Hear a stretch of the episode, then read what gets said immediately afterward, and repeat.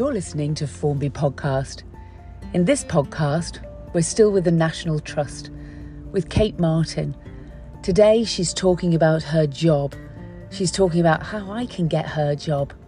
Well, what I'd need to get her job. I'm Kate Martin. I'm lead ranger for the National Trust for Formby and Central Lancashire properties, and today I'm in Formby. And are you always based in Formby? No, I've got four sites that I cover. Um, so I have Formby, Rufford Old Hall, Gawthorpe Hall, which is up um, Burnley Way, and uh, Stubbins and Holcombe Moor Estate up on the West Pennines. So I could be in any one of those on any day. Wow, I mean, they are beautiful places. Yes, they're absolutely amazing and they're all very, very different. Um, and that's what makes my job so exciting because I could be thinking about Upland Peat one day and then thinking about dynamic dunes at Formby the next. So it's uh, always keeps me on my toes. So your job is to oversee everybody in the Formby, um, the Formby site, or each of the different four sites.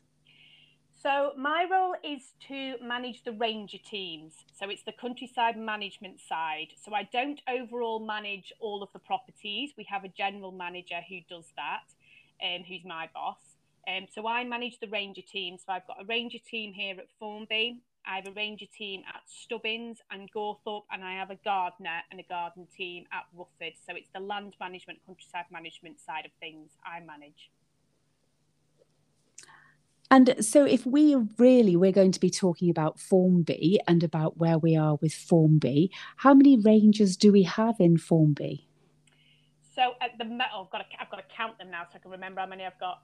Um, so there's six rangers and me in Formby. And and total.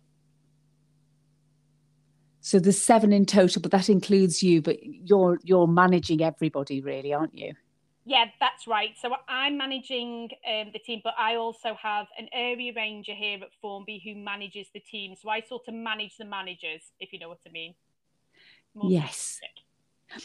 And, and what kind of roles would you expect a manager to be um, to be doing?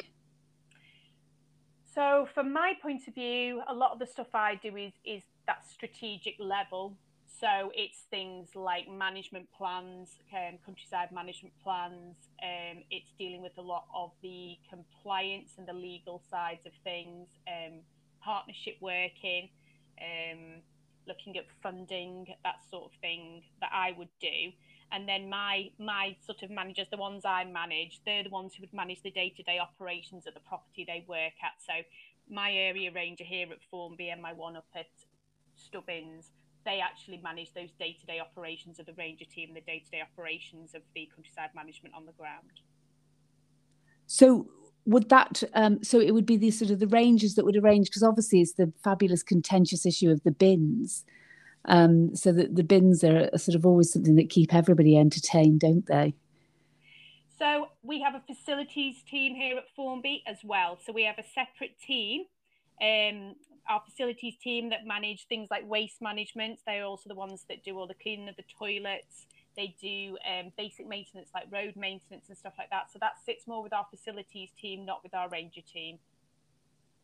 So it's the facilities teams that deal with all of the bins and everything. It is indeed, yeah.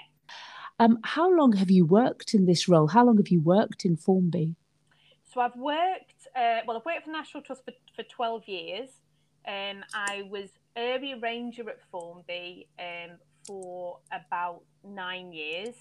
And then I actually went off on a secondment um, to do a different role as the coastal officer for the National Trust for the whole of the north of England. Uh, and then I came back when that secondment finished. I came back uh, and I was area ranger again for a bit, and then I got promoted to lead ranger. So I've been involved with Formby for, for 12 years. Fantastic. And is this the idea is that this is your speciality area and this is somewhere that you'll stay? Is that the plan? So I'm a marine biologist by training. So it's coastal conservation is is what I really love, what my real passion is and what where my specialism is. So you know, I certainly don't have any plans to to leave Formby anytime soon, and not just Formby, but the other properties I look after as well, because they're all so varied and they're, they're very exciting. There's a lot going on at all of them, um, and a lot of really good ambitions and opportunities for improving our sites for nature and people. So, yeah, while there's still plenty going on to keep me excited, I, I won't be going anywhere quick your role as a ranger. So if I'm eight years old or I'm six years old and I'm listening to this, how do I get your job? What what um, you actually just you did a degree in marine biology, did you?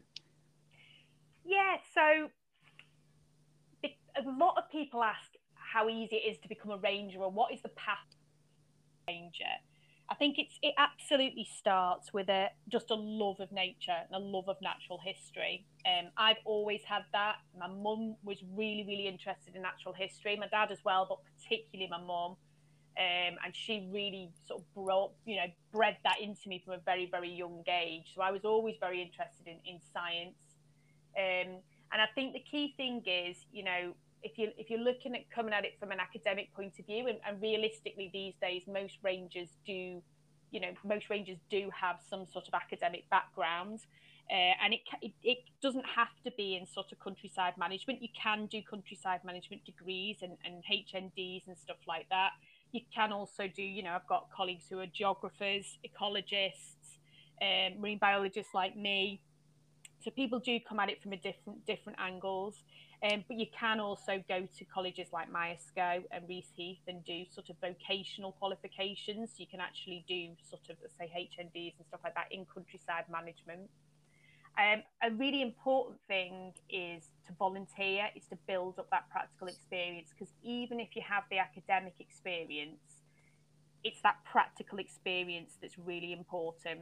So, you know, definitely rec- always recommend if you're interested in becoming a ranger, you need to go out and volunteer. And whether that's volunteering with someone like the National Trust or the Lancashire Wildlife Trust or the RSPB or even um, the conservation volunteers used to be called uh, BTCV, the British Trust for Conservation Volunteers. You know, go and volunteer with them, but go out and actually get some practical experience in, in countryside management.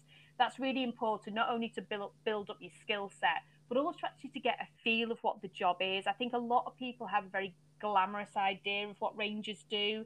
They think we spend all our time, you know, driving around in Land Rovers and skipping across site you know, counting butterflies and stuff like that. You know, they don't see us on those days when it's absolutely hammering down with rain and, um, you know, when you're filling it, filling in potholes or putting a putting a post, digging a post in as soon as you've dug the hole, the, you know the, the water fills it up, or seeing us, you know, buried under mounds and mounds of litter and stuff like that. You know, they don't see that side of it. So that's the other reason why I think actually getting some physical hands-on experience is so important and I also recommend, you know, not just volunteering with one organisation if you can. If you can get a bit of a, a taster of different organisations, that's a really good idea because they all work slightly differently. I mean, I've worked for a number of different organisations in my career and they all work slightly differently and you'll get a feel for you know the organizations that work for you as well and you think well actually that's that's where i want to go and then what usually happens is once you've done your, your qualifications and you've done your um, you've done some volunteering, you usually start off by getting seasonal jobs. So there's a lot of seasonal jobs come out. Usually they, they last from about March to about October. And most people start by doing a number of seasonal jobs and then gradually from that will work up to a sort of more permanent job. So it is a it's not an easy career to get into by any stretch of the imagination. But the people who make it are the ones who are persistent. And you can usually tell I've always said that, you know, I can usually tell when I'm interviewing people or when I'm talking to people whether they're the ones who are going to make it or not. And it's the ones that are persistent and, willing to sort of, you know, really knuckle down and give it their all. Because if you don't, you're not you're not going to make it.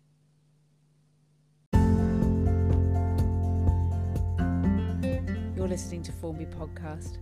Join us next time. Formby Podcast is an independent production. If you'd like to get in touch, email us at formbypodcast at gmail.com. See you next time.